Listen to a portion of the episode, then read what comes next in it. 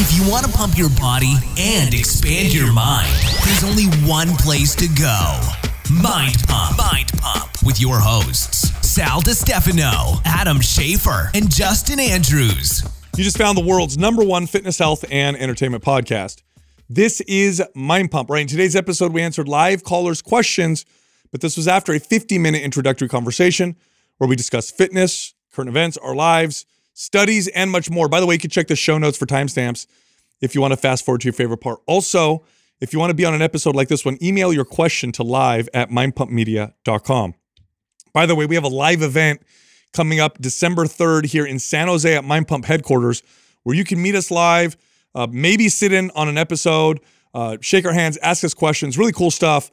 Don't know if we're having tickets, if there's any more tickets available when this airs, but you could, should go and check because they're selling out fast. Go to mindpumplive.com. By the way, Max Lugavere is going to be there as well. Now, this episode is brought to you by some sponsors. The first one is Vuori. They make athleisure wear that is comfortable, looks good, lasts a long time. It's the best athleisure wear company in the world, in our opinion. Go check them out. Go to vuoriclothing.com. That's V U O R I clothing.com forward slash mind pump, and you'll get 20% off your first order. This episode is also brought to you by Felix Gray, makers of blue light blocking glasses that are clear so don't change the color of the world around you. Go check this company out. Go to felixgrayglasses.com. That's F E L I X G R A Y, glasses.com forward slash mind pump. Also, this month, we have a sale on two workout programs MAPS OCR, OCR stands for Obstacle Course Racing, and MAPS Cardio. This is an endurance based workout program. Both 50% off. If you're interested, go to mapsfitnessproducts.com and then use the code November50, that's November 50 with no space, for the 50% off discount. All right, here comes the show. T-shirt time. And it's t-shirt time. Ah, shit, Doug. You know it's my favorite time of the week. Three winners this week. Two for Apple Podcasts, one for Facebook. The Apple Podcast winners are Ashley Marie 0190 and Zana Bobana. And for Facebook, we have Zachary Stuckwich. All three of you are winners. Send the name I just read to iTunes at mindpumpmedia.com. Include your shirt size and your shipping address, and we'll get that shirt right out to you. Here's a super common mistake people make when trying to bring up a lagging body part. They add volume to that body part, but they don't take that volume away from other body parts. In other words, they end up overtraining trying to bring up a lagging body part. Hmm. We talked about this with a recent caller, yeah? We did. This is a mm-hmm. common mistake. Is that where somebody, you know, because you have like studies will show that a certain amount of volume will provide the best results per body part. Volume being like total sets, reps, weight that you'd work for that body part. And then there's a total amount of volume that your body can handle just overall, right? And if you exceed that, then you're going to get diminishing returns. And a big mistake people make is they say, "Oh, I want to bring up my glutes." So me just add 10 sets of that. But they don't take those 10 sets from other body parts. They just throw it on top of their already, you know, hard workout and they end up overtraining their bodies because they're just adding too much total volume. Instead, what you need to do is take that volume away from maybe body parts that are strong, areas that you don't necessarily need to focus on. So that way you can apply that to the lagging body part. And then all of a sudden you'll see results. It's that old fallacy that uh, more work will equal more results. Yes. I mean, I did this. I think I. I you think for- you're not doing enough, but but really, in a sense, too, it's it's the overall. So you have to make sure you count for everything else. Yeah, I did this with when I increased the frequency of training uh, my total body. I know you said you did the same thing, Adam, where it's like, oh, look, studies are showing hitting a body part two or three days a week is ideal or better than one day a week. So I didn't I didn't cut my volume into three. I just tripled my volume. So I did 20 sets for body part, you know, three days a week. And then I was like, why isn't this working? Why is my body not responding? You have to account for all that. And, and this is just one of them. And we think because it's applied to a different body part that it doesn't affect the whole body, but it does. There's like body part specific volume and then there's total body volume and there's a limit to both. Yeah, and do you think too that it depends on what muscle Yeah. you're talking mm-hmm. about too, Yeah, right? Because obviously, if you're trying to develop, let's say, the back, the legs, the chest, a bigger muscle, Yeah. uh, versus like uh, tricep and bicep. Sometimes I feel like I can just increase a little bit more volume or frequency with my buys and tries and not really change anything else and see a difference. Versus, oh, I want to uh, build my back or my legs.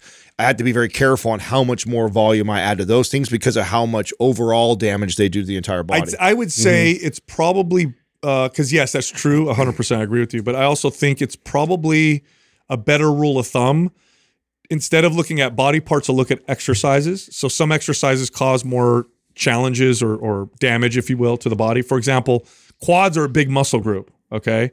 Adding extra sets of squats is going to have way different impact Than than adding extensions. like some leg extensions, Yeah, right? yeah, that makes Biceps are a small body part, but let's say somebody listened to our episode where we talked about doing supinated grip, you know, curl grip pull-ups for the biceps.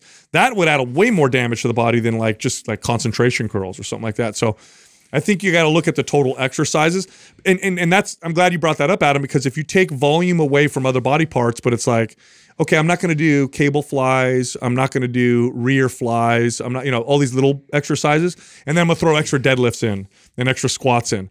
Well, that's not really a and that's not really equivalent trade. You want to take volume from other body parts and apply it to the lagging body parts, but the but the exercises need to be pretty close and similar. Otherwise, you know, a few sets of curls traded for squats, it's not really a, an equal trade. You might get you, you know same total sets, but deadlifts are you know is going to hammer your body way more than curls. yeah, I wonder who's you know most guilty for this. I just see like so much emphasis on butt training as of late Yeah. over the last few years, and just like I, I never see uh, scaling the rest of the workouts. It's just like an, an overabundance of adding you know more glute exercise, you know, based exercises to just like add on top of everything else that's going on. Yeah, but I see mostly when they do that, it's their there are a lot of isolation stuff, Yeah, that's- kickbacks, donkey pee, like Weak shit like stuff, that. Yeah, all yeah. that stuff that's not really making a big difference volume. or or trying to make every exercise like every lower body exercise a glute exercise. yeah, Yeah, So now I'm going to put, you know, I'm going to do bands around my legs so I can do abduction while doing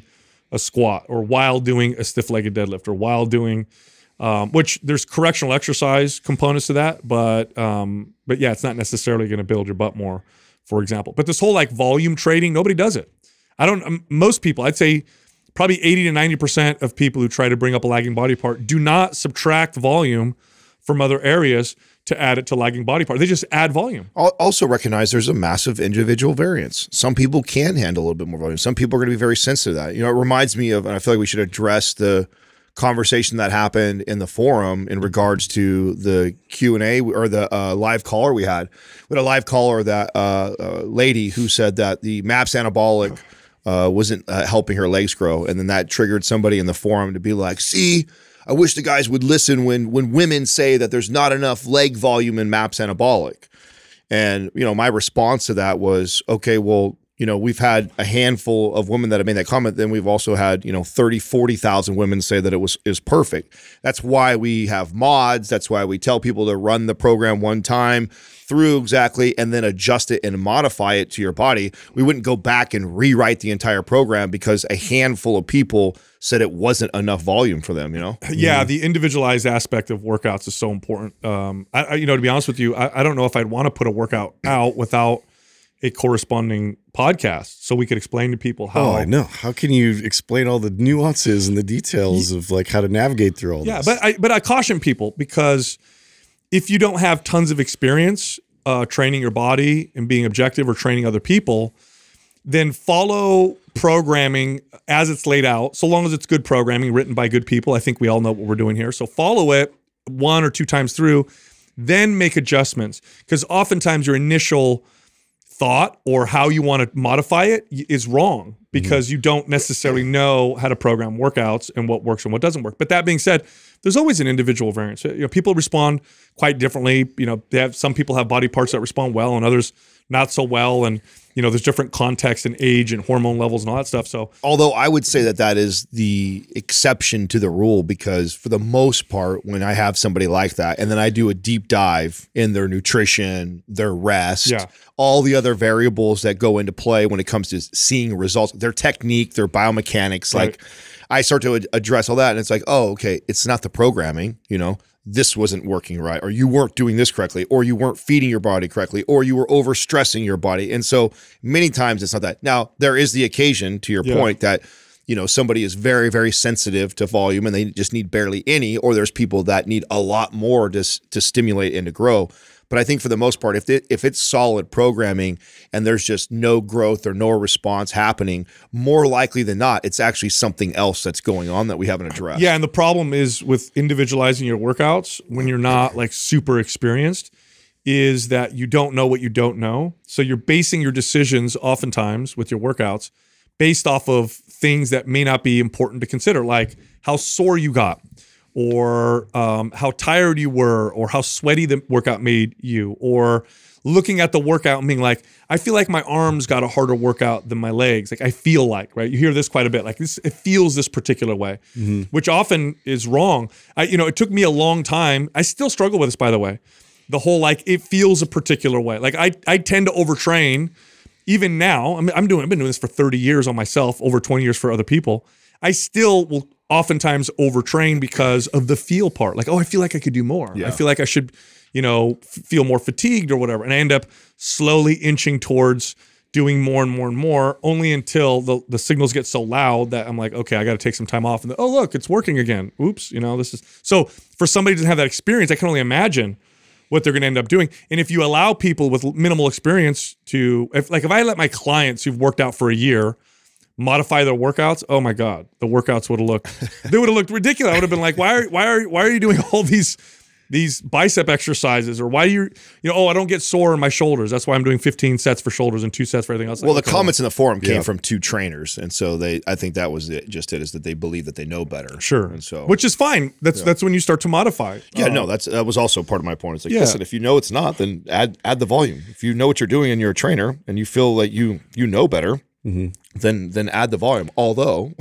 I would say that's the, not normally the case. Normally it's something it's something else, you know. Yeah. But I- to think that uh, anabolic does not have a lot of leg volume is crazy to me. Every workout starts off with a lower body movement, whether it's a deadlift or a squat, And a some big one. And I A big feel one. like too, it was a good introduction to those compound lifts that I feel like a lot of people avoid, and they Yeah. just go right to the leg extension and the kickbacks Yeah. and all that kind of stuff. And so, you know, to really get them to focus on creating that loud signal and like loading substantial weight, Yeah. that was always a difficult step uh, with female clients that I'd have. yeah, no, Oh yeah, big one. Speaking of the forum, great. Uh, I don't know if I'd say great, but uh, discussion on cancel culture in there. What?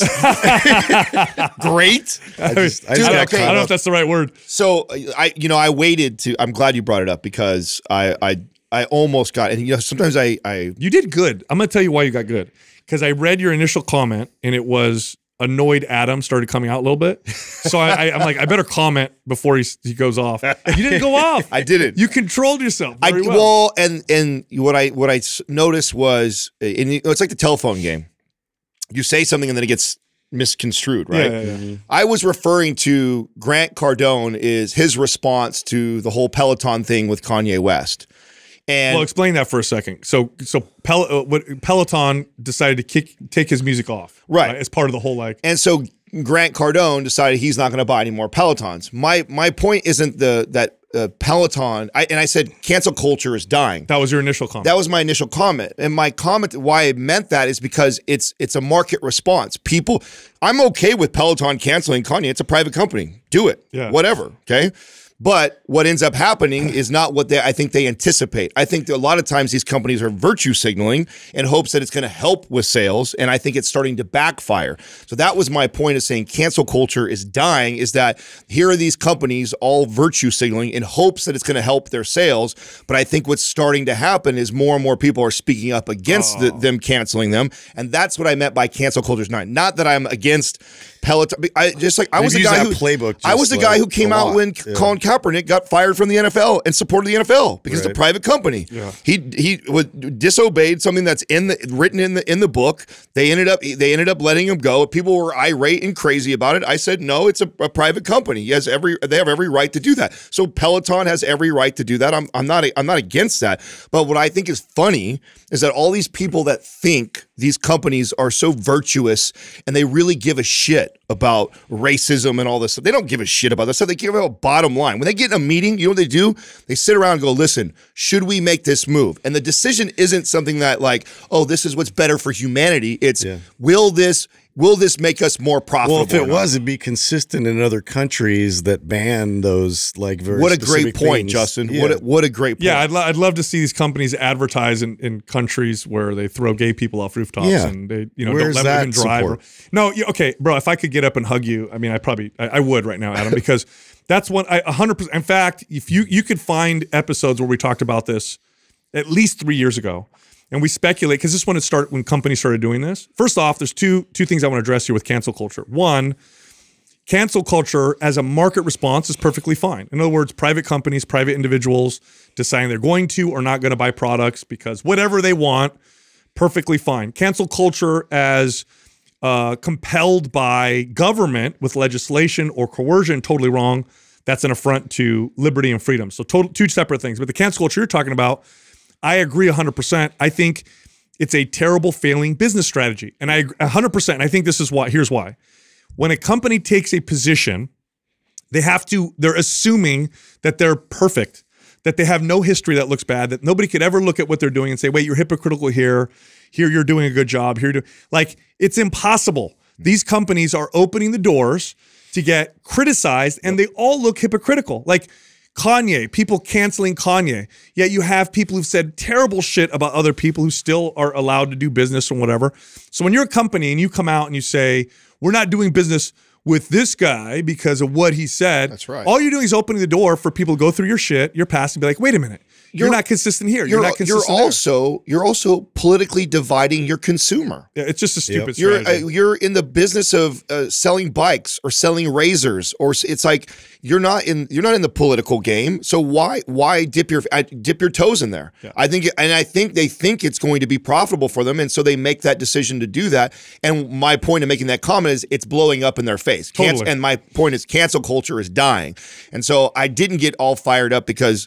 The, I don't remember who the girl was that was responding to me, but she totally misunderstood what Yeah. I meant by that. I wasn't saying because then she threw in my face. If you guys had somebody that was racist and saying all these things at work, That's would not you not you fire them? I'm. They're an at-will employee. They work for me. I, I if I didn't like them working for me, I would fire them. That's the beauty of having the business and running the business and making decisions like that. I'm not saying that uh, Peloton is at at fault here. I'm saying it's funny to me that they make that decision thinking it's going to be a, a better profitable decision, not because they're doing something no, virtuous. they're they're smarter to the, like. It's like, like Justin. What a great example you gave. It's like when the uh, when when Pride Month comes around, and you have all these companies displaying their you know rainbow flags and whatever. It, it's it, while selling products in countries that literally kill people for being gay and won't.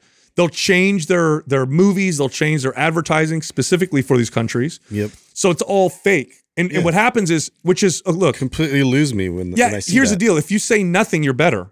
You're better off. If you say something and you put you signal to everybody how great you are, you open yourself up for this kind of criticism, and nobody's going to win that. Everybody is going to look bad. Nobody can be perfect on either on any side. Yeah. So I agree with you. Netflix actually had to reverse. Remember, ne- remember Netflix. Yep. There was a big thing about Chappelle's comedy, and then the they started losing people as a result, and people were unsubscribing, whatever. So they came out and told their employees, "Listen, we we host a, uh, we have a bunch of you know artists on here. Mm-hmm. You can either deal with it or not. Don't work here if you don't like it." That was a total flip from how Netflix was appearing to be Oh, ori- originally. Why? Because they started to see, oh, this is going to lose us money. Well, to your point, Adam, it's going to be interesting to watch the landscape now with like Twitter having this whole new shift uh, with Elon coming in, and you're just seeing all these tweets kind of floating around now that are very interesting. Some like fact checks to the fact checking and um, like information that's like getting promoted out there. They're like, wait a minute, this is what he means. Here's the context behind that, and it's it's interesting because it, it is starting to shift in terms of like, you know, here's another perspective to consider. You, well, the, you already see the narrative that's coming out to try and dethrone Elon from there already. Do you see what they Yeah. said? The the, uh, the N word is up by five hundred percent on Twitter. You know, this week because Elon is now Oh, taking, wow. taking over the company. Yeah. What does that mean? What percent was it before? How many are you talking about? Like, is that related directly to Elon? But that's the narrative that they're going to push now. So we'll see how he long- still he still has to make a platform that people want to be on. So there's always going to be He's like, already came out and said they're they're just like Facebook. They're going to create a group Yeah. that actually monitors. I stuff. think It's like uh, self-governance, I think yeah. it would be yeah, and I think it's you know look here's the deal. You, you first off you want companies to be honest, so we have laws against lying to people and intentionally harming people. But what you want out of companies is you want companies to profit. You want companies to come up with ideas and solutions and products that are profitable because that's how we innovate, that's how we create, that's how we move humanity forward through innovation. Now that also puts the responsibility squarely on the shoulders of the consumer. Because if all consumers want is drugs, alcohol, and pornography, that's where all of our innovation is going to go, right? But people don't like this. Consumers don't like the mirror to be turned on them. Oh, wait a minute. Is the reason why these products exist, these terrible products, is because we buy them? Like, yeah, it's because you buy them. It's because we buy them. Like, it's like when people complain about the WNBA not making any money. How many of these people are buying tickets to these games? How many people are giving money to the WNBA so that they become super profitable? Right. It's all bullshit. So I want companies to try to fight for our dollars and to be profitable because I want that responsibility to make those choices. And if I decide to buy something, then that's how I vote. Not this whole like come out and pretend you like you know you're you're good or not. Like that's bullshit. Speaking of that, did you guys see uh, the new feature on Instagram? What is it? Which one? So the new feature where so they've rolled it out. I know we've been offered it. I saw I saw the notification The on my subscription? Yes, the four ninety nine subscription. and what does that do? So basically, they're coming after OnlyFans. What? Oh, They're gonna let people get naked and shit like that on there? It's it's a subscription. It's private. So people pay four ninety nine and they get this little badge next to their name. And now they have they have a uh, I think a forum. And they can get you can you know how right now you can do your story and only family members that Yeah, you've yeah, clicked yeah. on. Yep. So there'll be content that you will Just be able to for fans. post that'll only the people that pay that four ninety nine subscription will have access to Wow. which is basically coming directly after OnlyFans. Because right. now, what is the what's the hustle? You see all these girls on Instagram and they're they're like in bikinis and half naked pictures and they get million followers on Instagram, but it's really to drive their Yeah, but is Netflix going to allow like Netflix, pornography? mean, Excuse me, not Netflix. Excuse me, Instagram. Are they going to allow pornography and nudity though? Because remember, That's a good OnlyFans. Remember they came out and said we're going to get rid of that, and they And then they like, 24 didn't. hours it they was changed just their a mind. total PR stunt. I don't know. I don't know. We'll see. We'll see uh, what they allow what they don't. I mean, it's private now, so I mean, yeah, Yeah, but it's what- private. I wouldn't But they're also know how they could control held. that. Like that's that con- investors might be like, Yeah, but the only way you see that content is if you're paying for it. I mean, it's I different. get- it's different if it's on a, a open public plat. I mean, it's it's hosted by a publicly traded company and a public. uh, Well, it's not technically it's not publicly traded because they're underneath uh, um, Facebook, right? yeah. Well, Meta is. Yeah. Okay. So, but I mean, I I think because you're paying for it, there's going to be some loopholes on it, what they will allow and what they won't allow. They definitely are probably going to skirt the line. I mean, it, it's a Yeah. 1.2 billion dollar space. That OnlyFans basically has a monopoly on right now. Did you hear? And so this is absolutely their Oh, move. coming right Because I, I don't know what. it. Maybe Doug can look this up. I don't know what the percent of the 1.2 billion. How much you guys think of that is uh, cre- uh, content creators that are not using it as nudity? You know what I'm saying? Like, is there, like, because I mean, we could technically do Very this. We could have a show that we we put on on you know in that platform. just have you wear a speedo. Yeah, like not completely yeah. no, think of think of what percentage do you think it is? You guys think half? You think uh, eighty Well, percent is nudity? So you- I could see, I could see them I would saying, in the '80s. I could see them saying no nudity, no pornography. However, there's a lot of content creators on Instagram that could produce content and charge for it, and people would pay for it. So I think that that's probably the direction to go. I don't think that they go nudity and so that's why I asked the question right now. How much do you think? I think it's significant. I don't know. I don't know what number to give out, but I think Well, it's big enough. What would be that? What what's significant? Is five percent significant? Is twenty percent significant? I think uh, no. I would say probably half. I would say at least oh. God, no way, no way. You don't think so? No, On OnlyFans? No. OnlyFans is ninety percent nudity. Really? Yes. You don't think it's at least half? no. Really? I mean, I don't even know one that's not. Yeah. Well, I don't. Do you know don't anybody any- who I- uses OnlyFans that is not putting out risque Hey, fucking? I'll tell you about one girl. I'll tell you one girl who she figured out. So she's a pretty girl, right? Okay. She figured out how to instantly, very quickly, go from like unknown to the top 0.4 percent of OnlyFans accounts. Zero point four. So she's the She top. takes top. pictures one of her the top- feet. No, good, good guess. Come on, man. no. She lets her viewers or whatever uh, vote on polls to run her life, Wow. and they can come up with polls. Smart. So literally, they'll say, "She'll So say, she'll do this. Like, I'm going to go here or here. You guys yeah, vote. what am I having for lunch? Choose your own adventure. Yeah, like, what am I eating day. for lunch? What kind of job should I How have? obnoxious. They made her break up with her boyfriend. So they, they kept, should I stay with my boyfriend? They said That's so no.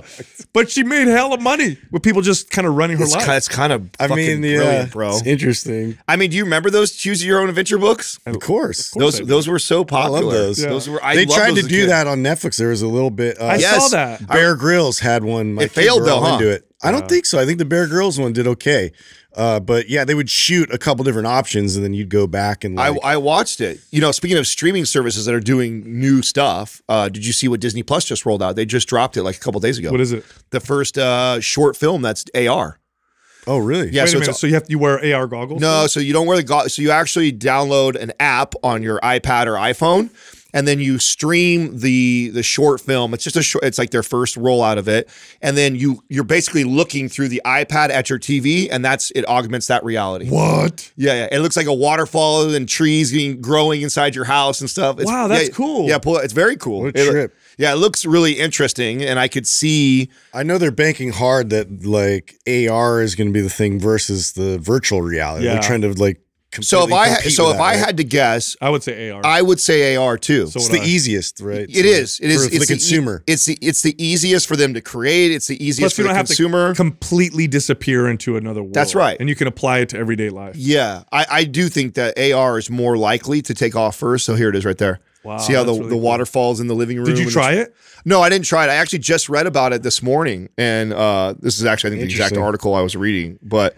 Um, it's their first test in that market, and I don't know. It looks cool. I'm going to try it when I get home. I mean, I'm interested. Check in that out. Yeah. Speaking of shows, I have a show that I think you'll like, and I know you're a dick about this, Adam. Always talking about whatever Sal recommends shitty shows. Yeah. No, though, Yeah. this is pretty good. Jessica found it.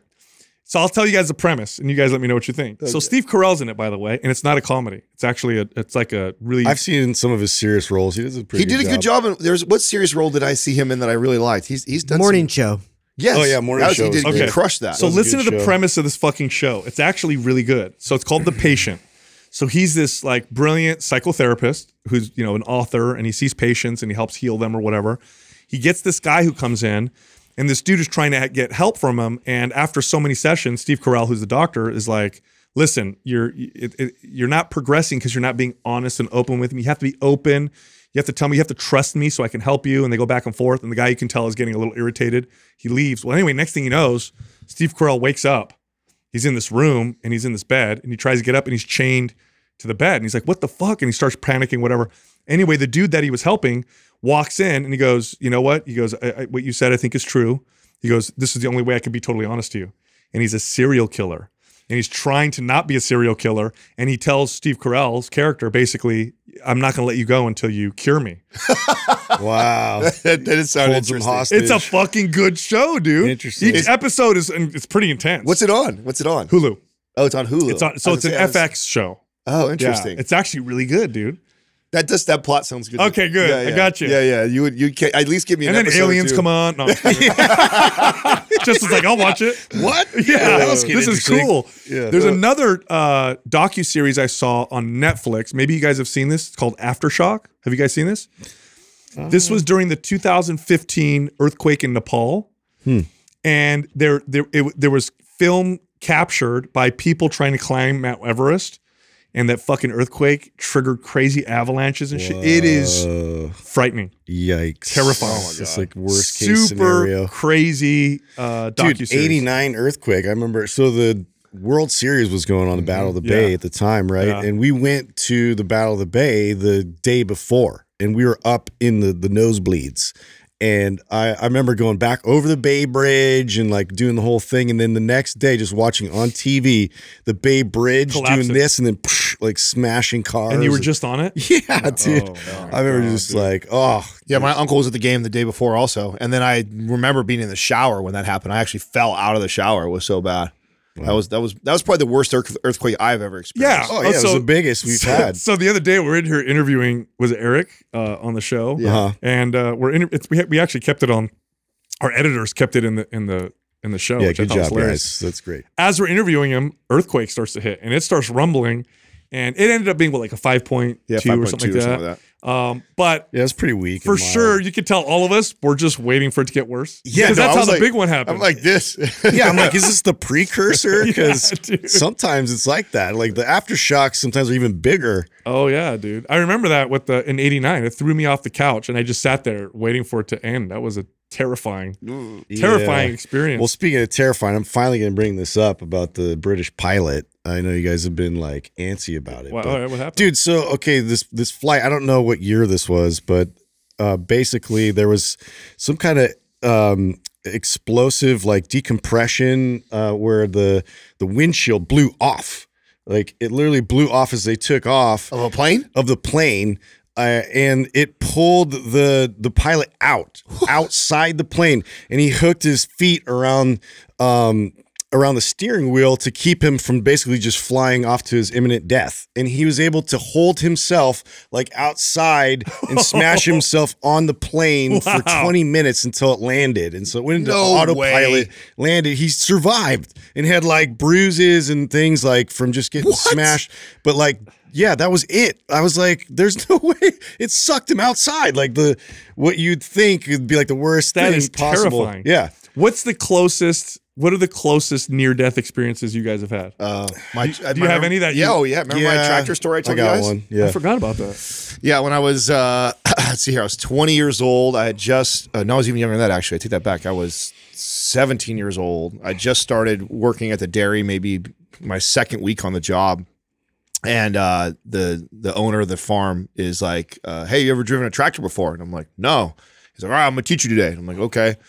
So we are going to we have 100 acres and we're on the top of this hill and we are going to go down and fertilize the 100 acres.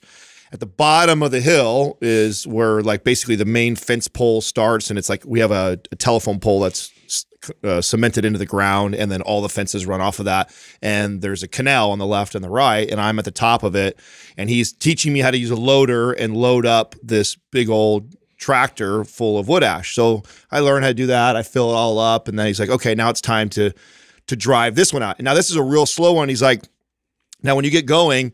He's like, this one doesn't have any brakes, so just keep, oh, just That's keep it. He's like, just keep it in a low gear. It'll the tractor will slow itself down. And anybody's ever driven like a tractor like that, if you keep it in a low gear, the, the engine will do all the Yeah. slowing down. You don't got you don't need any brakes. So also just you know keep it keep it in a low gear as you're you know coming down the hill and let the tractor do all the work. And so I'm like okay, so I'm actually like right at the like the crown, so I need to come over and then come down this hill, and I put it in you know what they call granny gear, and it's like literally.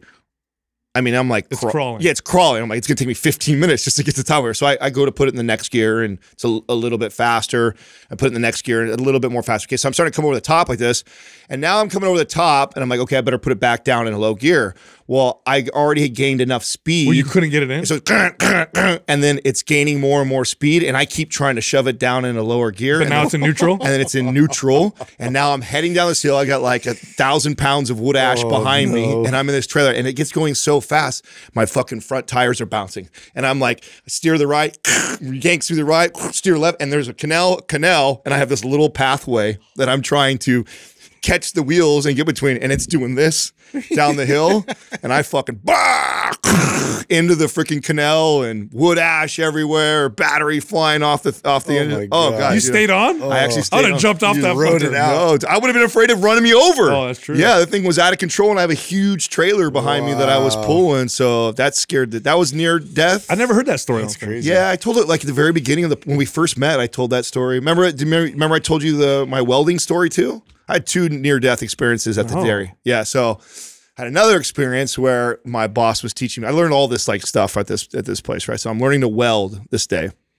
and uh, where he's and he's teaching me how to do it, and he's like, "Hey, go go plug this in over at the you know the 220 volt whatever like that," and he hands it to me, and this welder has to be from like 1930. Like the fucking thing is like the it's all wires are all sticking out of Oh it. I'm holding God, it. it's all so I already yes. So I'm so I'm already looking at it kind of like okay, Getting minimum wage. yeah, yeah, dude, yes, bro. I'm making 450 an hour. right? So I go running over to uh, where we where all the the, the plug is at, uh, which also happens to be in this like uh, where we milk the cows. So and we had just done we had just finished milking the morning the morning shift. And so there's like little puddles of water and stuff, and I'm in oh tennis shoes, and I go, This is Puddles of water. Yeah. wires Awesome. exposed. 220, not just regular Bro, voltage. well, see, here's what I've I've actually had people tell me that I'm actually lucky it was a 220 and not a Oh, really? 110. I was more I would have been more likely to die if it was a 110 than a 220. The 220 was so powerful it fucking went through me. Oh, and it actually went through my feet, and I like levitated like six inches. Wow. It was the fucking. Did you get knocked out or you just felt it? I didn't knock out. I just felt it, but then I felt Did so you have any weird. burn marks or anything? No, I no, I didn't have anything like that. Like I didn't, and I didn't see electricity dude. go through me. But it, I plugged it, and when I right when I plugged it, bah! You hear this, and it shoots me up off the ground. I come down, and I kind of fall a little bit, and I just it, it was the Levitated. weirdest David Blaine feeling. for a second. And then you went back to work. Yeah. you don't go home. yes.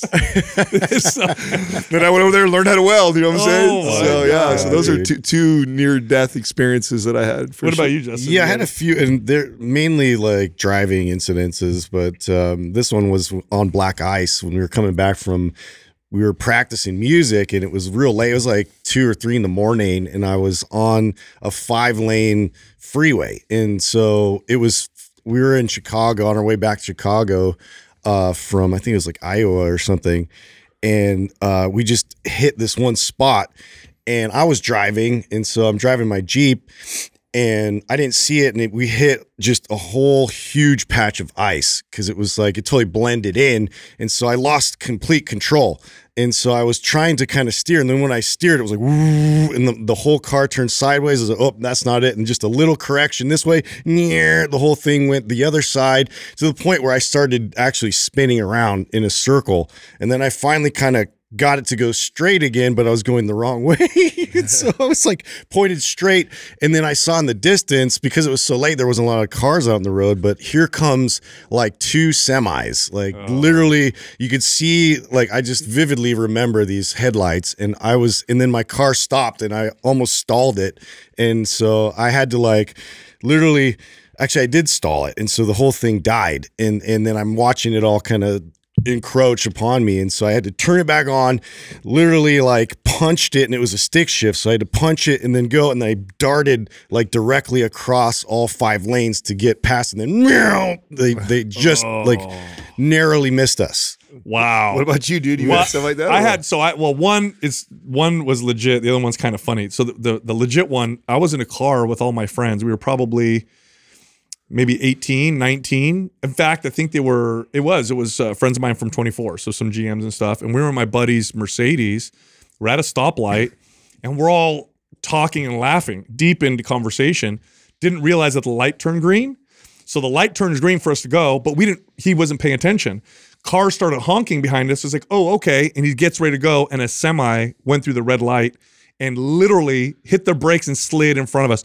Had we gone when the light was green, That's we would have died. Isn't that wild when shit like that happens? That was weird because it, it literally it was somebody watching out for you there was like inches in front of us. We all like, oh, sh-, and it just right in front of us and kept going. We're like, dude, if we went when the light turned green, we would have been dead. That's wild. Then the second one, this was this one's a little more funny, but I was uh, 16 and I was kind of, you know, when you're 16, you're just stupid. So I had this truck that I bought and I bought I put like an exhaust on. it. I thought it was fast. It was a four cylinder Toyota. But anyway, I was racing. I there was this bigger truck that was on the road. I used to race everybody in my car. Always. Anytime somebody I thought they were, you know, could race, they want to race, I would race them. Yeah. And what you did when you were a kid, I don't know if people still do this, but when you when you beat someone, you get in front of them Flash and you your turn on your hazards. Yeah, yeah. It's like it's like showing them that you Yeah, won, yeah, right? yeah. So there's this big truck, light turns green, I and I get in front of them, I hit the hazards, and I flip them off. Like, haha, I beat you. well, anyway, i'm sure he didn't like that he pulls up next to me and it's literally the biggest human I've ever seen in my entire life. It was this it, it was this massive roided out bodybuilder, red red vein like veins and a red face and he's yelling so hard he's spitting through the passenger side. I'm gonna fucking kill you. And I'm looking at him and I go, I'm just a kid, man. I'm just a kid. I'm just a kid. Literally what I kept saying to him. Hey man, me. I'm just a kid. Well, anyway, he's following me. There's a red light. I couldn't go anymore, so I had to stop. He pulls in front of me, gets out of his car, and he tries to rip my rearview mirror off while I'm telling him, I'm just a kid, man. And I'm like trying to back up, like, I have to run this guy over? He gets in his car, takes off. Anyway, uh, I don't know, a month later, he comes into the 24 to work out with one of my trainers. This guy was a pro bodybuilder. Did he Didn't- recognize you? No, he didn't. Oh, thank God. So I see him walk in. I'm like, oh shit. All right, all right. Let's, let's let's see what happens. Anyway, he's like just introducing himself, working out, and I'm like, bro, God he didn't yeah, remember like me. that's the guy, dude, that almost killed me in my car Oh after I cut him off. I've been stuck in uh, two blizzards too. That was, I would say, one of the Oh, those both. are scary, those, yeah, dude. both those time were like, uh, like the other events were like fast, right? Like it was instantaneous. The, I mean, although it felt like a long time, that whole crash on the tractor, the the Yeah. being electrocuted, that was like so quick. But two times I was stuck. One time I was stuck driving around Tahoe. And I got stuck on a blizzard on the part where you're up right over like Incline Village area, where it's like a two lane and like mm-hmm. between South And you and just North. pulled Lake. over. You have to wait it out. No, we had we were we had to drive. I had to get home. We had to get home. We're in the middle. It was like midnight, and we were. I mean, I just drove like four miles an hour the whole way, and you couldn't see any road or anything. So that was scary as shit. And then I got stuck in a blizzard on t- riding. I was snowboarding. I got stuck in a blizzard on top of the mountain. Alarm started going off and everything, and it was so scary going down.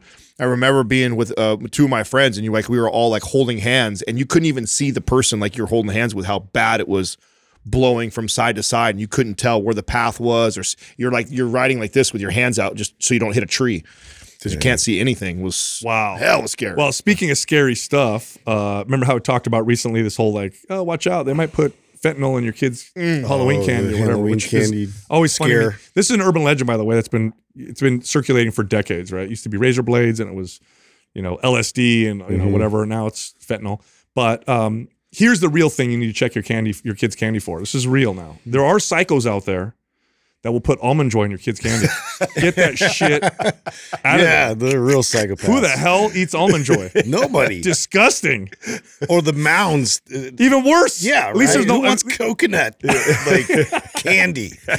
Says nobody. that's got to be one of those says your 90 year old grandma that's it hey, I feel like it's a candy that you either love or you hate. Because I guarantee we'll get some mad, some mad. no you got to be like 80 or 90 if you really love that stuff i like coconut but i don't even like coconut candy uh, coconut candy is different It's like, it's yeah. gross, dude. It is It's not candy. When I was a kid, I got it. I We'll was so mad. like chocolate covered prunes or something. you always What- try and what are trade, you always here? try and trade somebody with it dude, it's disgusting. Hey, It's so funny to me that that's something that I remember when it first came out again this year, and I and I called it right away. I'm like, why did they? It- It's like the same time of the year every year, and So you know why this one's making its rounds right now? Because they're fi- they're capturing Parents fentanyl. get scared easy. Yeah, That's- well, they're they're cap. First, you're right. It's every year they do this, but they they they they're capturing fentanyl, getting smuggled across the border, and it's being placed in boxes of candy. Ah. so that's why. That's what's going on. but the the the again, the odds that a drug dealer No. is going to give away Never. his drugs never, and easily get traced to his around. address. never, Yeah, yeah, yeah, never. Like, just, if, if if a kid gets it, it is hundred percent by accident. It is not. Yeah. It is not like nobody is like trying to poison kids with drugs. Plus, plus, uh, you know, I would, I don't know, taste, taste it. Like, oh, it doesn't taste like candy. Spit it out.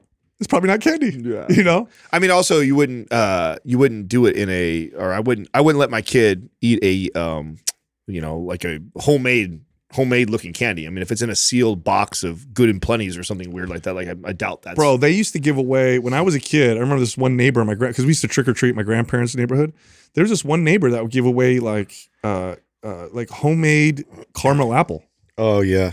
Homemade though. that was a Yeah. thing, dude. I know, That wasn't even when we were kids. When, we I were, know. when we were kids, used to used to they used to. but do that's homemade right. stuff all About, the that's time. that's probably that's when it started to get. To well, fall that's that's when popularity. they yeah they stopped to they stopped doing that. That was popular when we were kids. It's like I- that and like the popcorn balls. Like, Yeah, that was like a popcorn thing balls, as- as well. caramel apples. Like, I mean, when I was a kid, we go when we go trick or treating, you would have at least like I don't know. Uh, a third of the candy was like homemade, Homemade treats. stuff, yeah, yeah. The, the the it was a different time back And then. pencils. You know? All the neighbors knew each other. They all talked to each Assholes. the, pen, the pencil house got teepee. Thanks. But yeah, I took we took uh or the we, wax lips. What the? F- yeah. what is that? wax Yeah. Disgusting. we took we took Those Max uh trick or treating. Uh, we went down to Salinas and we we walked um up and down. Like so, they do the thing where they like close the streets off, and so all Oh, the yeah. stores Yeah. had it.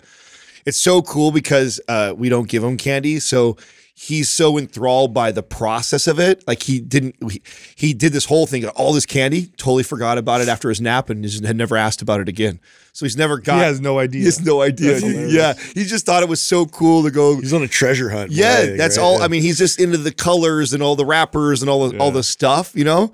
And so he the, the whole process of going trick or treating was a was a blast for him, and it was and for me, I was like, you know, fretting as a dad. I'm like, God, is he? Gonna, Yeah. What are we? How are we going to manage this? And am I going to this titrate this? And it's like, didn't even ask about it, dude. It's funny how like costumes have evolved over the years. Like now it's like you get all these like inflatable costumes is like the, the new thing. And like Yeah. my kids are so into like so Everett's gonna be like this uh, sumo guy, right? And so it, it, it's so funny because he's walking around, he's like super wide and just like uh this this huge like ball, you know, to deal Bro, with. Costumes have come a long way, dude. They're oh, all really good. Yeah, when I was a kid, I used to. My mom used to buy my costume at the grocery store, and it was the plastic vinyl. You put it over you. Remember the plastic mask and the plastic vinyl Yeah, covering? yeah, That's yeah. what I used to wear. yeah, Have you to just had like two little slits they cut out. By, by the way, speaking of costumes, Doug killed you guys. he Oh, won. I know. He won He the crushed costume. He, everybody. he won the costume Well, contest. yeah, That so was the I don't best- know how it vote because everybody voted, and then I'm like, dude, how is this even possible? Doug just smashed because everybody. because uh, Sarah and Justin, who supposedly won, Yeah. cheated. they filled themselves out like 20 times, and that's why Doug was second. I mean, they had great Doug- costume, but like Doug no, was it wasn't even close. If anything, Katrina and I were. I thought Katrina and I were going to yeah, crush you guys everyone. did too. And then we came and I saw Doug, and I'm like, "Fucking Doug, brought his A So game, dude. good. so good." But, like, Yeah. he was because in he full chose character. the- I didn't even know it was him. Yeah, I didn't either. He came in like like Uncle Baby Billy, and I'm like, He had his it Bible and took me everything. like five minutes How'd to you get realize the it's teeth? Doug. Were those pro- I like- bought the teeth. This company called Dr. Bukk. It's online. You actually uh, you heat the teeth up on with steam. Oh, it and molds to you? And it molds to your own teeth, so you can Wow. actually wear them and talk. Wow. Now, did you did you like piece every part of that together, or did you buy like because it, it would look so good if you pieced that No, together? I pieced it together. Yeah, see, I that's just bought a awesome. wig on Amazon. I got the ch- uh, the teeth and some glasses, sunglasses. I thought It were looked- was you look- so Oh, good. Glasses were on dude. point. it yeah, was, so good. Yeah, just so everybody knows, it's Baby Billy from the Righteous D- Gemstones. Yeah, Yeah, no, I'll have the, I'll, I have a video, so I'll I'll have Andrew and them throw a video Yeah, up in this then so they could see. I saw everybody. Justin's. I knew it right away. You were, you were, uh, yeah, name? Jack. Burton always the what? obscure reference guy. I mean, Yeah, I knew it when they were help it. together. When they were separate, I didn't know it at first. Once they were to go together, then it was like, oh, okay, I got the costume now. Yeah. Yeah. I mean, uh, you know, Big Trouble in Little China is one of my Yeah, it's just one of my. Fa- it's just like anybody who grew up, you know, like that was the go-to when I get sick or it was raining or like I watched that movie so many times. So I was like, it's weird to me that that's, people don't know that movie. It's but, great. Well, I mean, it there was a lot of people that know my, my family. So half my family didn't know what Katrina and I were. Like I had half my family like, oh my god, that's Oh, so good. You guys are spot on. And then I had other I people like, forgot. What did yeah, guys that's do? how it goes. yeah, yeah. We were from Yellowstone. We were Oh, we were yeah. Rip, Rip and I Pat. knew you guys were, but I didn't. I didn't even watch the show yet. So it Oh, was so you like- haven't Yeah, I'm not even like, oh, Yeah, yeah. So we we we pulled from that, and so if you watched the show, you knew right away because I thought we were pretty pretty spot on with the with the costume. But Doug, Oh, one yeah. hundred percent won. That's great. dude. Well, yeah, it's, it his- is getting yeah. uh, uh, the weather is changing a little bit, so that's why I know we're supposed to talk about Vuori. Now I got my I get to put on my long sleeves.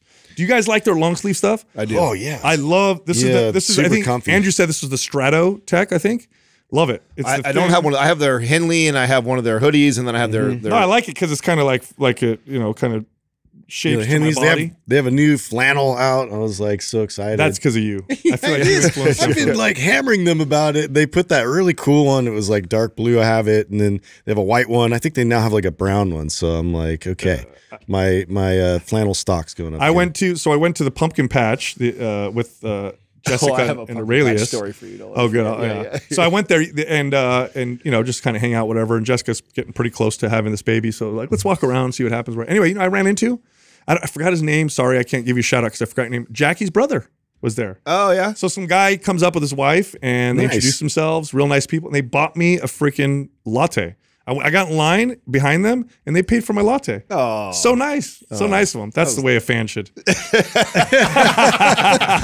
Buy me You want to introduce yourself? Buy buy me a gift, then say hi. No, that was very nice of them. I want to give him a shout out. Speaking of pumpkin patch, you just remind me. So, dude, my son is like going through uh, the stuff that's coming out of his mouth is like off the chain right now. So he just says random shit that I just would not not expect him to say. So he gets we take him to the pumpkin patch like like almost a month ago now, and so we, he's been back to the pumpkin patch like four times. Like he has a blast, and Katrina will just take him over there, and there's lots of stuff for him to do. And I pick him up from school the other day. And he's like, Daddy, pumpkin patch. And I'm like, no, we're going to go home. We're going to do this. And he's like, you could tell he's getting frustrated with me because he keeps saying it over and over. And I said, Max, we're not, we're not going to the pumpkin patch right now. And he goes, Daddy's bald. What? wow. How does he know that that's yeah, like so. Who's been saying that the around part, you? Okay, so the other day it was just like Because that's different than an observation. right. He knows okay, it's in- okay. it's so from a, a few nights before that, we were reading in bed with him, and he was, you know, he was at nighttime. He's the best. He's playful and funny and stuff like that. And he's and he was standing up in his bed while I'm reading, and he's and I don't have my hat on, so he's like rubbing my head, and he's like, "Daddy bald, mommy hair. Daddy bald, mommy hair." And he keeps he keeps saying that. And I'm like, "Yes, yes, Daddy's bald, son. Yes, Daddy's bald." so that was so that was the first time I'd heard it, which was already kind of funny. Like, okay, that he's pieced that Yeah, together. right. But he literally said this like a fucking jab to hurt you? Yeah, it was like a. I was telling him no. He was irritated with me, and the look on his face was like, "Daddy's bald."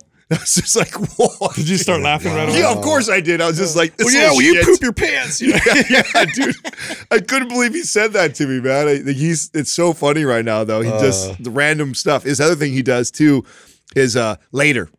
So like you'll tell him like, Max, would you pick up your toys? We're gonna go. We're gonna leave right now. Later, Daddy. Yeah. Later. It was like, no, like- not like like he makes the hey, rules. It's, hey, it's time. It's time for your bath right now. Later, Dad. Later. like, no, bro. Right now, not later. Yeah, kids, dude, they're hilarious with that stuff. That's great. Anyway, I, we're supposed to mention Felix Gray today, and I, I, you know, I thought uh, just to keep it simple, it's got to be the easiest way to positively affect your sleep. There's so many things you could do for sleep to In terms of an intervention, yeah, just wear the very simple one. That's it. You just wear blue light blocking glasses. They make them clear, so it doesn't change everything. just do that, and you should notice an improvement. So I have, you know, obviously, I have friends and family that wear them, and Mm-hmm. it's just an easy. You don't have to change anything. Just put them on two hours before bed. That's it. to me it's the most realistic thing to do because I, I I actually try not to. What I try and do is turn the lights off, do the fire candlelight Yeah. thing, and the reality of it is that there's many times, especially now that we're heading into winter and, and it'll get dark really early. Mm-hmm. This will be even more so. So I find myself using them even more now because it'll get dark and it'll still be like five or six. The TV's still going. We still have fluorescent lights inside the house, and so just training yourself to put those on. I mean, ideally, like we always talk about, the natural, holistic way is ideal. But let's be honest, how many people are disciplined not to, after the sun goes down, look at their phone, get on their iPad, get on their computer, watch television? That's what I mean. We have to consider when you consider interventions to improve your health. The biggest number one, I guess, the, the most important factor is adherence. Is this something that people will actually do? Because there's ideal, and then there's realistic. That's an easy put them on, do whatever you normally do, and you'll notice an improvement. Mm-hmm. Yeah, and it's a one-time purchase. Once you own it, you're good. That's it's it. not like something you have to be buying every single month. It's like you have Right. it, and then di- as long as you discipline yourself to and it doesn't make everything orange or red. So yeah. Well, that's what sold me on it was that the original ones that that I remember you used to You wear. You can't watch was, TV with those things. Yeah, I was like, hell no, Orange, dude. yeah. no way. It just distorts everything. Organifi is a company that produces high quality ingredients, convenience, and great tasting. These are supplements that are plant based, organic, and free of glyphosate residues. Some of the, my favorite products are the superfood blends, like their green juices, red juices, and gold juices, but they also have protein powders and much more. Go check this company out. Go to Organifi.com. That's O R G A N I F I.com forward slash mind pump. Then use the code mind pump for 20% off. All right, here's the rest of the show. Our first caller is Pierce from California. What's happening, Pierce? How can we help you? Hey guys, how are you doing today? Good. All right. Glad to hear it. Glad to hear it. Um, so yeah, calling from California. I'm here in Davis, so I always feel like I'm kind of close to you guys. It's nice to virtually meet you. Um, glad to hear you're having a good day. I guess I'll I'll go ahead and get started with my question. So I recently started a new job, and I really enjoy it, but it's quite stressful. And I know my future academic and career goals will also involve a lot of uh, challenge and stress. So while I would describe myself as a fellow fitness fanatic, I'm realizing training hard for specific fitness goals doesn't seem to be the best for me right now, um, and may not be the best for me as I enter uh, the field of medicine. So, in the past, I've heard you guys talk about having your training complement your lifestyle if your work or school is already very stressful, um, as opposed to just training really hard in every area of life. Uh, so, my question is how would you advise that I approach and think about training as I continue down this career path?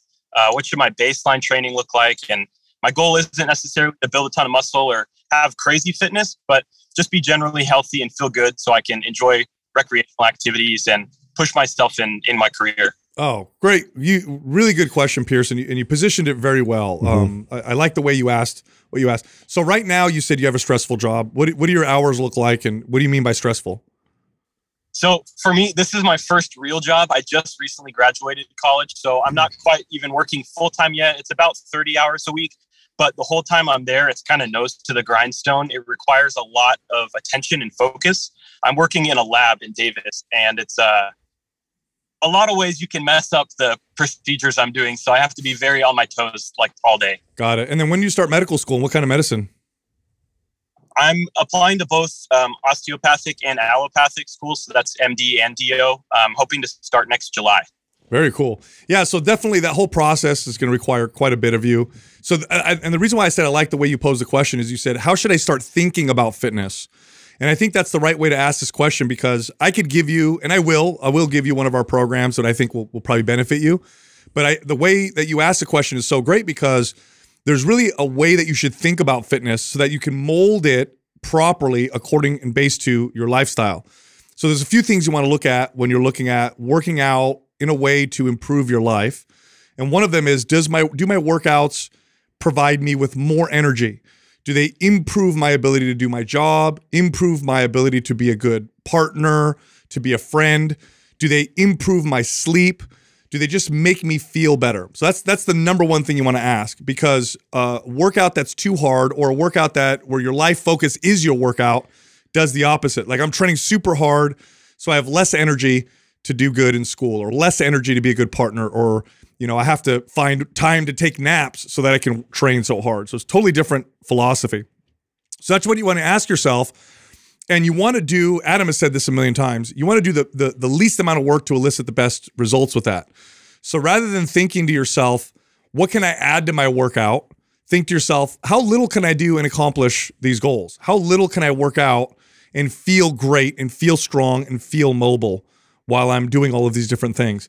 And for most people, for most fit people, I mean, depending on how busy your lifestyle is, you know, it could be like 20 minutes every single day, like 20 minutes a day, every single day with some structured strength training. And then in addition to that, just trying to increase activity in your everyday life. So, like, okay, after lunch, after dinner, I like to take a 15 minute walk, or while I'm, you know, reading these papers, I'm going to get on the floor, do some mobility work, or when I'm writing this, uh, you know, whatever I'm going to be writing for school or whatever, I'm going to stand uh, rather than sit.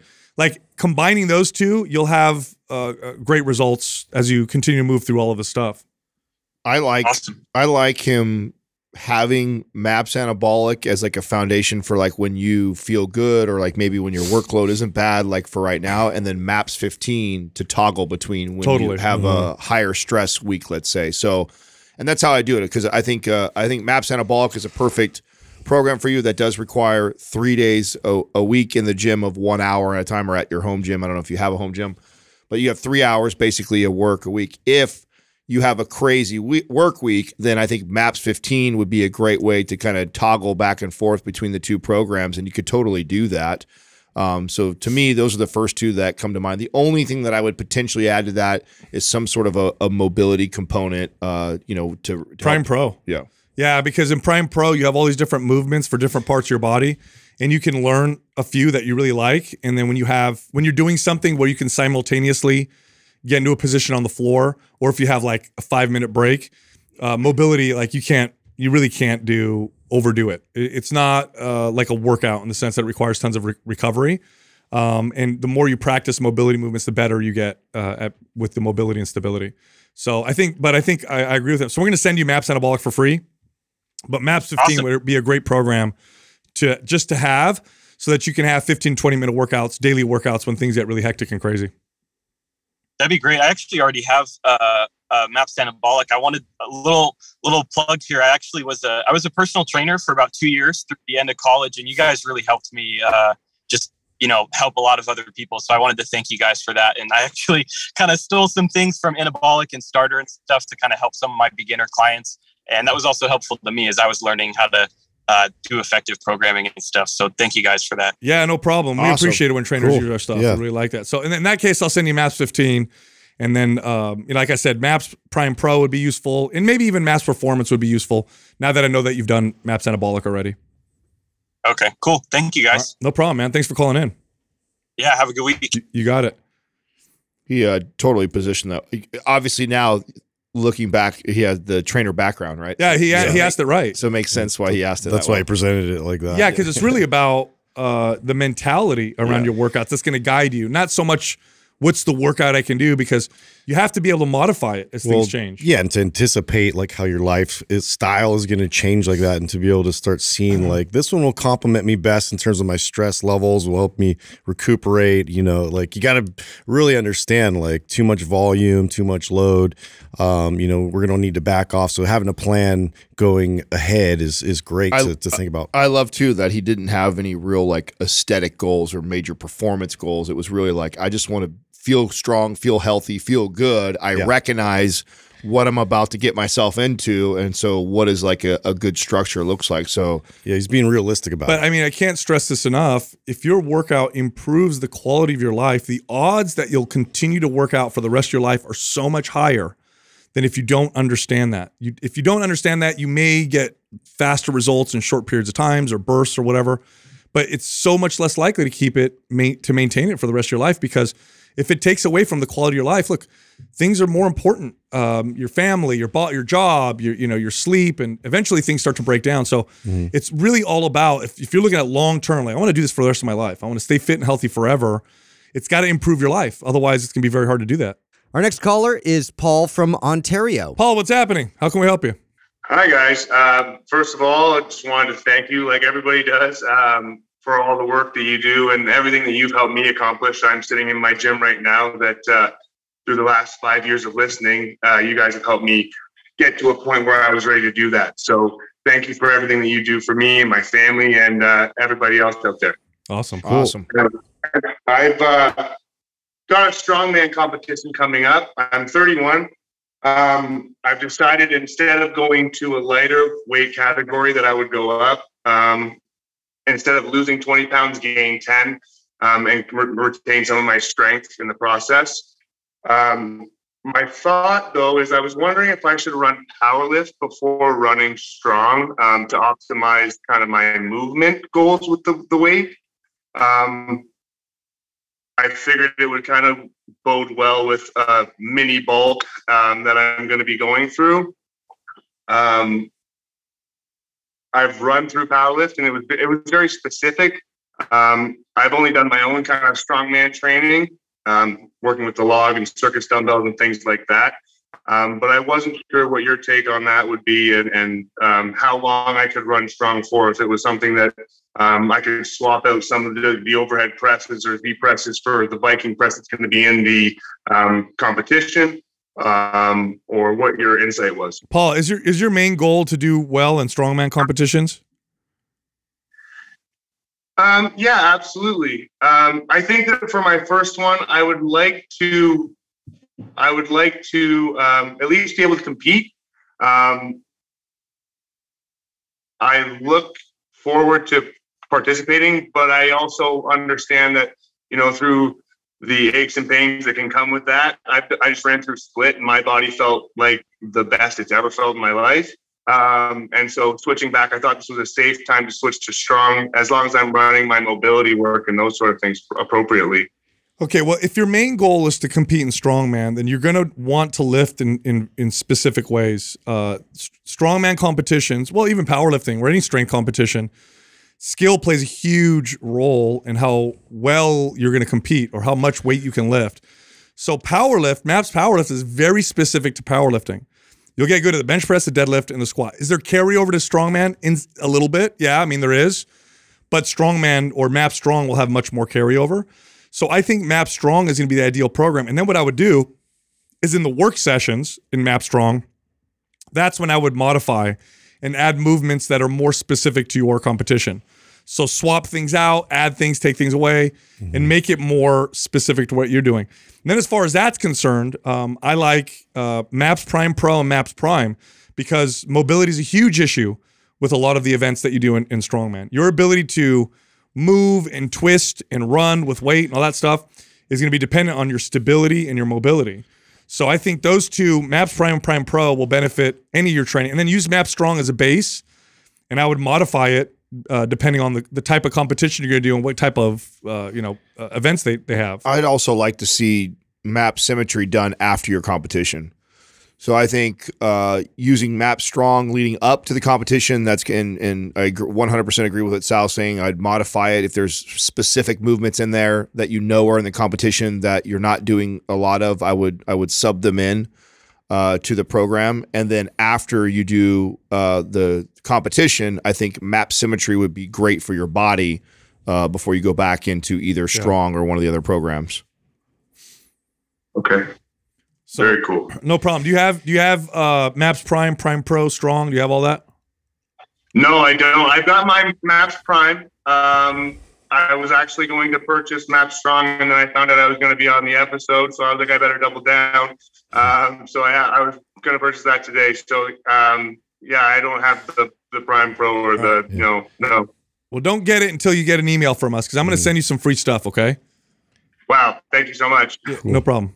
Yeah, but okay, I think that's it though. I think that's the way you should go, um, and then take it from there. I like Adam's advice though with symmetry. I think of all the programs we have, that's got the most carryover in terms of correctional strength. Yeah, especially since he's gonna he has done power lift. He's gonna go real heavy, get on strong. So he's doing a lot of bilateral stuff. I think some unilateral work and isometric work would Yeah. be would complement your your current training. Uh, obviously, I wouldn't do that now because right now we want to get as strong as we can, specifically for the strongman competition. But then post, that's what I would focus. With the specifics, do you have access to a gym that has equipment like that, like Atlas Stones and you know some of the unconventional um, type of uh, you know exercises you can do in there? Yeah, I actually have uh, an Atlas Stone here. I've got a 400 pound road, ba- Oh, yeah. bag right beside me. Um, I got the log right behind me as well. So I've got all the apparatus that I'll need for the competition. Hell yeah! Okay, Um, very cool. Hell yeah! All right, man. Well, you're all Great, set. yeah. Well, then you're set up, yeah, because there's definitely sandbag work and all that, circus pressing, and in the program, you're gonna love it, man. Excellent. Thank you guys so much. I appreciate everything. Right on, Thanks for calling in, Paul. Good luck, man. Thank you so much. Take care. yeah, that's you know the skill part of strength is so understated. I think, uh, or, or I should say, under misunderstood by a lot of people. I just read a study today where they had people doing quarter squats and full squats to look at where the strength gains would go. And of course, you do quarter squats, you're going to get most of your gains in the quarter squat. Right. You do full, and that's a, to that range of motion, and that's the same exercise, right? Basically, right? In the full squats, most of the gains will go in the in the full range of motion. Yeah. With you know more carryover from the full squat than from the quarter squat because you're still quarter squatting in the full squat. But nonetheless, if you're doing a strength sport, you got to you, you want to practice the the events themselves I mean, it's just like so- anything else. Yeah. Like if you practice, you get better at. Like it has to be specifically focused at those movement. The movement itself for like learning words of another language. So it's like it's it's it can be directly that specific, and to to be able to focus on that. If he wants to do well in his competition, it will always help to include those. You know, to to be able to get the techniques and and really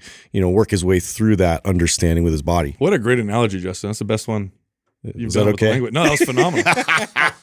no, I mean it's true. One can- for one for seventy five. hey, that was that was so good. Ramp water, dude. That was so good. Every now and then I'll get one. No, one. you know why? Because you can definitely like, you know, my dad speaks Italian fluently and he understands some Spanish because of the crossover. But he ain't gonna speak Spanish as well as somebody who speaks Spanish. Very, very good analogy. There we go. I've been working on it. That's off the top of your head. Our next caller is Charlene from Pennsylvania. Charlene, how can we help you? Hi guys. Hi. Uh, thank you so much for having me here. um, I'm gonna keep geeking for a little bit because I can't believe I'm on here. Anyways, um, so I was just gonna say, yeah, thanks guys for having me. Um, just like everyone else, you guys do really such a good job with what you get, you know, with your channel. Um, so I like to watch you guys all the time. And I was also gonna say, I think even though Justin's the quietest, he's the funniest. to me. Well, that's, Yes. Well, that's not obvious. Thank you. He's also the handsomest. Yeah. Anyway. the, the bestest. Thanks, No, Charlene. Yeah. Negative one point. Yeah, yeah, yeah, Continue. no. there goes your free program. Go you're, ahead, you're my favorite now. So there we go. oh my gosh. You Okay. get free cheese All right, instead. so, so my question is okay so i'll give you a quick overview just so you can understand where i'm coming from so quick overview. So i went to college as an engineer. Um, i worked for like four and a half years after i graduated. So i did that during covid and then um, well i did that after co- college before covid and then during covid i started hating it. Like it was really bad. And the corporate thing was just like it just wasn't working out for me. I was like i can't do this anymore. Um, So I was working from home and I don't know, for some reason it just got worse in terms of like workload and management. I just hated it. So I got into fitness since it was something that I was doing like in college and high school. I've always been an active person, but you know, of course, just like most people, you don't do it um, like um, professionally. So you, you know you have to go to school. So I quit my job um, a year and a half ago. So since then, I got certified, started doing personal training. So I bounced around from gym to gym, couldn't find a good gym until I finally found one that I really like. So I've been working there since June. So right now at my job, uh, I'm starting to get more and more clients. So basically, it's going pretty well. Um, and I got the idea from Adam in terms of like, you know, training as many people as you can, you know, not trying to like niche down already, right? So the other day, um, a member came in there and she um, she looked like she had like spinal issues or some kind of issue, right? Like, but she was looking for a trainer and she was like, um, she needed personal training, but she wanted to know what I specialize in. And I was like, uh, I don't really like, I, I mean, I guess I gave her my experience, but I didn't really have a direct answer for that. Um, and my coworkers was also saying that like you know he'd like to know eventually like what my specialty is so that eventually um he if he knows what i'm good at he can recommend people to me when i'm not there.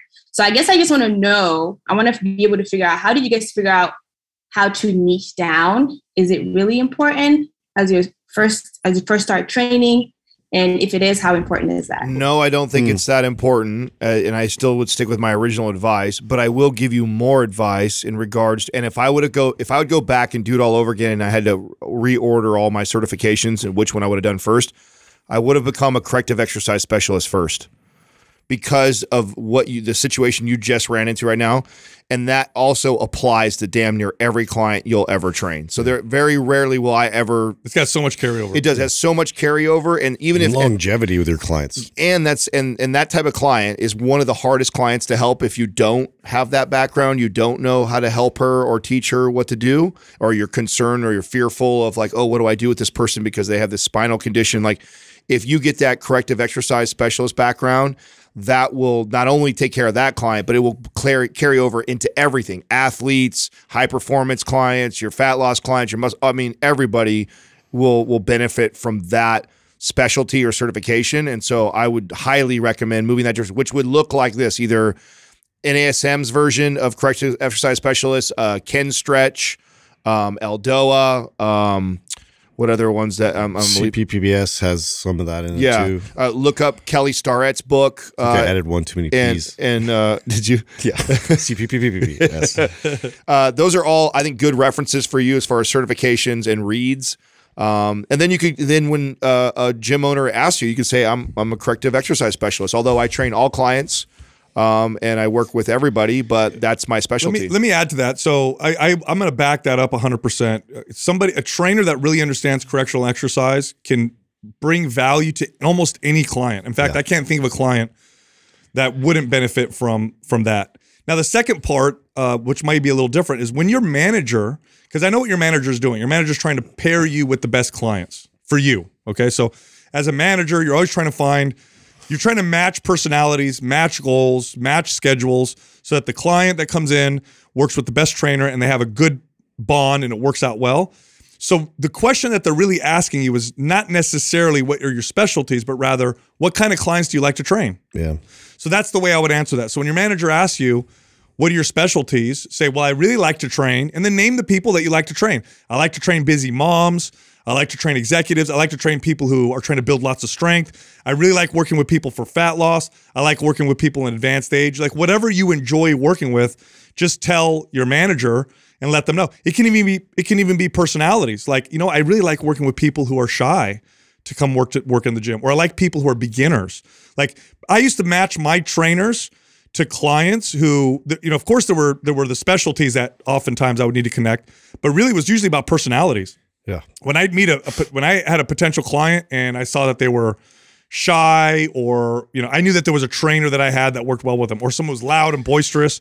I knew that I had another trainer that worked with them. So yeah. all these things that are, are, are, things you want to consider. To that point too, um, I remember back when like Adam would give me all these like really really difficult personality people intentionally because I he knew though that I could handle that in terms of like if you can win somebody over that has a whole lot of reserves from the very beginning, um, those tended to be my best clients, the lifer clients. And so if you can work through that, um, between that and then the previous advice, which I think was really good in terms of like focusing on um, pain and and being able to alleviate that through corrective exercise, through mobility, I think will set you so much further up in the future because it does translate to everything. And I think that uh, that that message doesn't get out enough to, to personal trainers to really um, put that tool in in their toolbox uh, first and foremost because um, you know weight loss and you know all these like the normal things that bring people into the gym,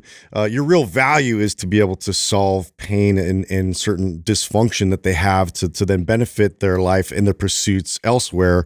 Uh, and and so I think that that's probably you know the Nothing builds value like that. Charlie- specialty. Charlie, what uh, what programs of ours do you own already? I got performance and anabolics for myself. Okay. So I'm gonna I'm gonna have I'm gonna have Doug send you Maps Prime because I think that's a that's a must have for you, and then we'll we'll send over some other things to look into. But those that that's a, an incredible starting point. Every for trainer you, should and, have that. and every trainer should absolutely have Maps Prime. So we're gonna send that over to you, and then look into the courses that I was talking about. And I think that I think uh, I think you'll do great. Charlene, one one more question for you. So you you went to school to be an engineer, so you had a degree in engineering, and then you quit your engineering job to be a personal trainer. How did your parents Yeah. feel about that? well, I'm African, so you can imagine what they said. They like, that was a tough conversation. Don't Yeah, tell it them it was- was us, right? yeah, no, it wasn't good. My dad almost like I think they were almost in denial. They were like shocked, and they're still kind of getting over it. I mean, they they're still my parents. They love me, but it, it wasn't good. I, they I, were I- in the same state as me, so I knew I wasn't gonna get a whooping. I was like, I, I imagine the discipline it took though to finish your degree and the thing and you You'll you you'll crush. it. Yeah, you strike me as somebody. How you do anything is how you do everything. So I imagine that you will apply the same tenacity towards this career, and then certainly be able to show them uh, your success there. And I think the questions you're asking are fair. And I good really think you go Yeah. go the correctional exercise route, Charlene. I could see that, that's so much value. There's so much you can learn there and apply, and it really will make you extremely valuable in the marketplace. Yep. The most valuable trainers in the marketplace in terms of dollars, in terms of how much they could charge, the businesses that they could build, are specialists in correctional correctional exercise. And along those lines, since we're since uh, we're going to continue to push and motivate you in this direction, now that we know your story a little more, uh, I would start building relationships uh, with chiros and doctors right now because if you get if you start to get really good at the corrective exercise specialist, you're the perfect bridge for those patients. oh, they'll send you all the Continuing referrals. their rehab. And, I got and so many everything else. referrals that Yeah. way. I mean, that was really the inspiration of MAPS Prime and Prime Pro for us was to bridge the gap between physical therapy and chiropractors and the gym because they get all these people that are broken down and hurt and can't move well. They they get them moving better. And then it becomes okay. Well, what does that look like? Do you throw them right into a strength building program? Well, there should be a nice bridge to help that person move better inside the gym. That was Prime and Prime Pro when we created that. And so I think you going out, building relationships with physical therapists, chiropractors, doctors, uh, start building that network now while you're going through the education process of corrective exercise specialists and become that resource for them. That could that could drive your business by itself. yeah. So thanks for Thank calling. you. Thanks for calling in, Charlene. yeah, thanks. I'm honestly, I was gonna say like literally all my clients are literally corrective, and I think that's you guys just literally just spoke what I was you know thinking. So yeah, Oh, thanks. Perfect. Oh, awesome. perfect. Awesome, Awesome. Charlene. Thanks, Charlene. Guys, have a good one. Good luck. good one. You got it. Thank you. Thank you. Yeah, I, I like her. She's gonna do all right. She's gonna do Yeah. well. I think she's gonna do well. I mean, She's can my you- favorite so far. I yeah. knew when I when I heard that though from because she's young, right? She went from engineering to personal training. Oh my I god, know. what did your oh, It's- parents? I was do? just shocking Could you the imagine being a dad? You know what I'm saying? Yeah, I just spent how much you said you to Oh, college. dude. you want to be a trainer? It trainer? hurts a little now as a dad. I, kind of see it from that side. I mean, Oh, look, you I do. mean, look, you, You could do. do. you could do very well in our space. It's just hard. It's just Yeah. hard Yeah, to but do. again, the, how you do anything is how you do anything, right? So if you got an engineering degree, and I know what kind of job that She'll- is she'll to do, do that, you you apply that mindset and discipline over in the training, and you I think she'll separate. But I, I think what- your point was just perfect. The, the most value I saw in the marketplace of fitness was through being able to get oh, people oh, if, to feel better. if I could go to- back, if I could go back and do it all over again, I would. like fat loss doesn't even come close. Not Everybody close. thinks it's about fat No. loss. Everybody No. thinks about no, no, no. If you're a trainer and you can make people move and feel better and not feel pain anymore, you are invaluable. It was like uh, over six years. I can't remember when I got my CES, but it was a long time. It was uh, so a good chunk of my career. I didn't have that, and then when I got that, it was like this whole thing opened up for me. Like, oh my god, like I Mhm. was missing this piece Yep. to my training. It it applies to every client, and and you being able to do that, you help somebody at the the most basic level to the highest level. You know, of experience. Like you, Totally. How many how many experienced lifters were you able to help correct something because And blow their mind. yeah, blow their mind. They've been lifting for 20 years, but they've got this issue that bothers them like crazy and they can't put their finger on it. They their body looks good because they understand nutrition and exercise is important, but they don't know about how the body moves like that and how to correct it. Oh my god, that's a huge huge one. Our next caller is Doug from California. Doug, what's happening, man? How can we help you? Hey guys, uh, thank you for taking my call. I really do appreciate it. Uh, start off with the obligatory thanks. Uh, I've been listening to Mind Pump for a little over a year, and it has definitely changed uh, my YouTube subscriber attendance as well as my life. Uh, so yeah, man, I, I really do appreciate the time. I'll just uh, I'll kick it off. So my story kind of starts, or at least my question, about a year ago. I had gotten I gotten COVID, and then through COVID, I developed a pretty bad lung infection, which led to pneumonia, and then uh, a heart inflammation. So I was uh, I was out of work. I do commercial construction, but I was bedridden for about three months. Uh, before that, I was relatively relatively lean. I weighed about 235, but during that period, I six foot three, by the way during that time, I gained about 30 pounds and my metabolism just went down. I don't know exactly what had caused that, but it, it just started getting really bad. But around that time, I started listening to you guys and uh, I wanted to take advantage of, I mean, at that point, I was 265. I was eating about just that maintenance, maybe 2,400 calories a day, which was like rough. Um, so I wanted to start gaining some muscle. I, I listened to a lot of what you guys were saying about how reverse dieting would be beneficial at that point, uh, trying to build some muscle to help my body like build its metabolism up. And I I got some of uh I got Maps Powerlift, I got Maps Performance and Maps Strong, and man, that was super super helpful. So over over about a year of programming, I stayed in Powerlift for about six months, but I dude, it was, I mean, absolutely life changing, guys. I, I can't tell you enough. Like, I seriously questioned every single workout and every single phase. I had never done full body workouts. Very, like, I was very much like, why are they having me do these percentages? It doesn't make sense. Like, I feel strong when I leave. Like, I feel like I have more to give. And, dude, I saw just tremendous. So I stayed just to give you like the nuts and bolts of it, I stayed at 265 and went from 30% body fat to about 20 Wow. in about a year. Wow. Nice. Yeah. My macros went from, or my my calories went from 2,400 to about 4,500 at my like peaking, and uh, man, it was props to you guys. I I don't question the programs anymore, but it was definitely counterintuitive. Uh, until I started seeing those results. It's super, super beneficial. But anyways, uh, I developed, I started cutting down weight, and this is all this all kind of happened in around August. Uh, I decided, hey, I, I, I built a good amount of muscle. I feel strong. I feel active. I feel healthy. I think I want to start bringing the calories down. And then I injured my knee. Um, I'm waiting on an MRI. My doctor thinks it's either a popped IT band or a torn meniscus.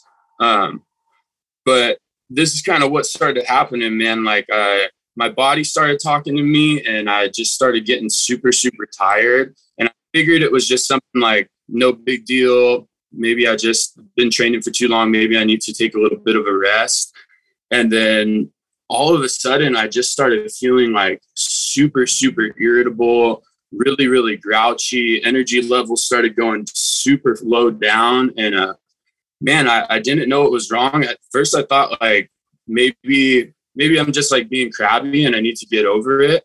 And then like my libido just absolutely disappeared, which is very strange for me until like it really boiled down. Like I went and got some blood work, uh, and this all kind of happened one day. I came home from work and you know my daughters they're asking me, Dad, can we go to the park? I got two girls, six and four, and I'm just like, man, like it was heartbreaking for me to just tell like girls, like I just don't have any energy. Like I can't even go outside and play with kids. I just felt so sluggish and low. Like I went from benching 315 pounds to like feeling like my muscles are getting sore after doing like 10 push-ups. Uh, so I went and I got some blood work done, and it turns out I had like really low testosterone, which I thought was strange. And then my my cholesterol was super, super, I guess for my age, really high, is what I was told.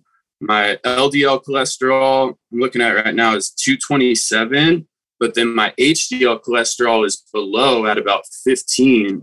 And uh, so I I just kind of ceased. Like every time I would try to exercise, like dude, it just hurts so bad. I feel like I have like no energy, and I was just wondering like what you guys would recommend moving forward. Yeah, one hundred percent. I want you to go uh, and and work with functional medicine practitioners over at MP Yeah. Holistic Health. Is that the name of our forum, Doug? Is it MP Holistic, Health? Yes. Oh, So on Facebook, we have a free forum, and it's run by uh, Dr. Cabral's team of specialists. They're all functional medicine practitioners or assistants. And you need to work with a functional medicine practitioner. There's something Yeah. at the root here that's causing all those things to go from where you were to suddenly having this low testosterone, this really high cholesterol number.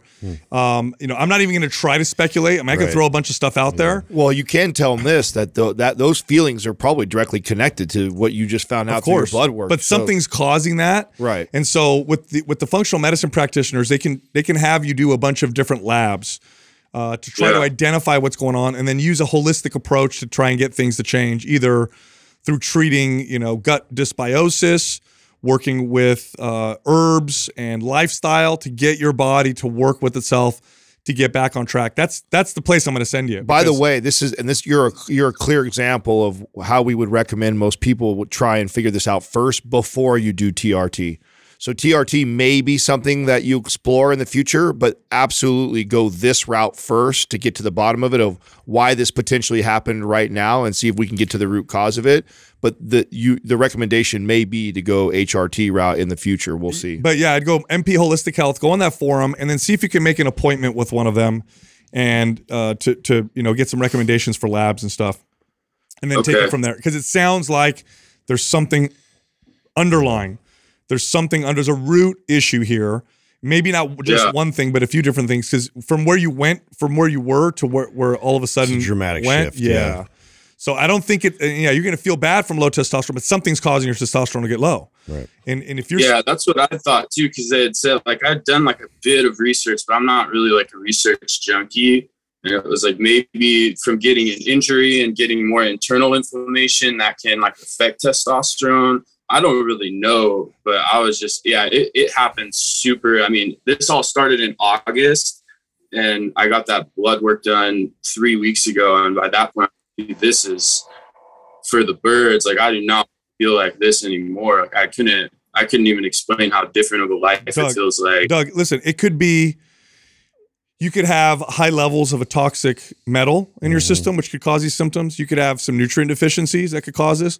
You could have a, a underlying infection in your gut. Multiple stress factors. Yeah, and so yeah, so there's there's like certain things can happen that that can trigger all the things that you're talking about, but you have to figure out what it is first. And so Yeah. working with somebody who's a, who's in functional medicine practitioner, that's what they do.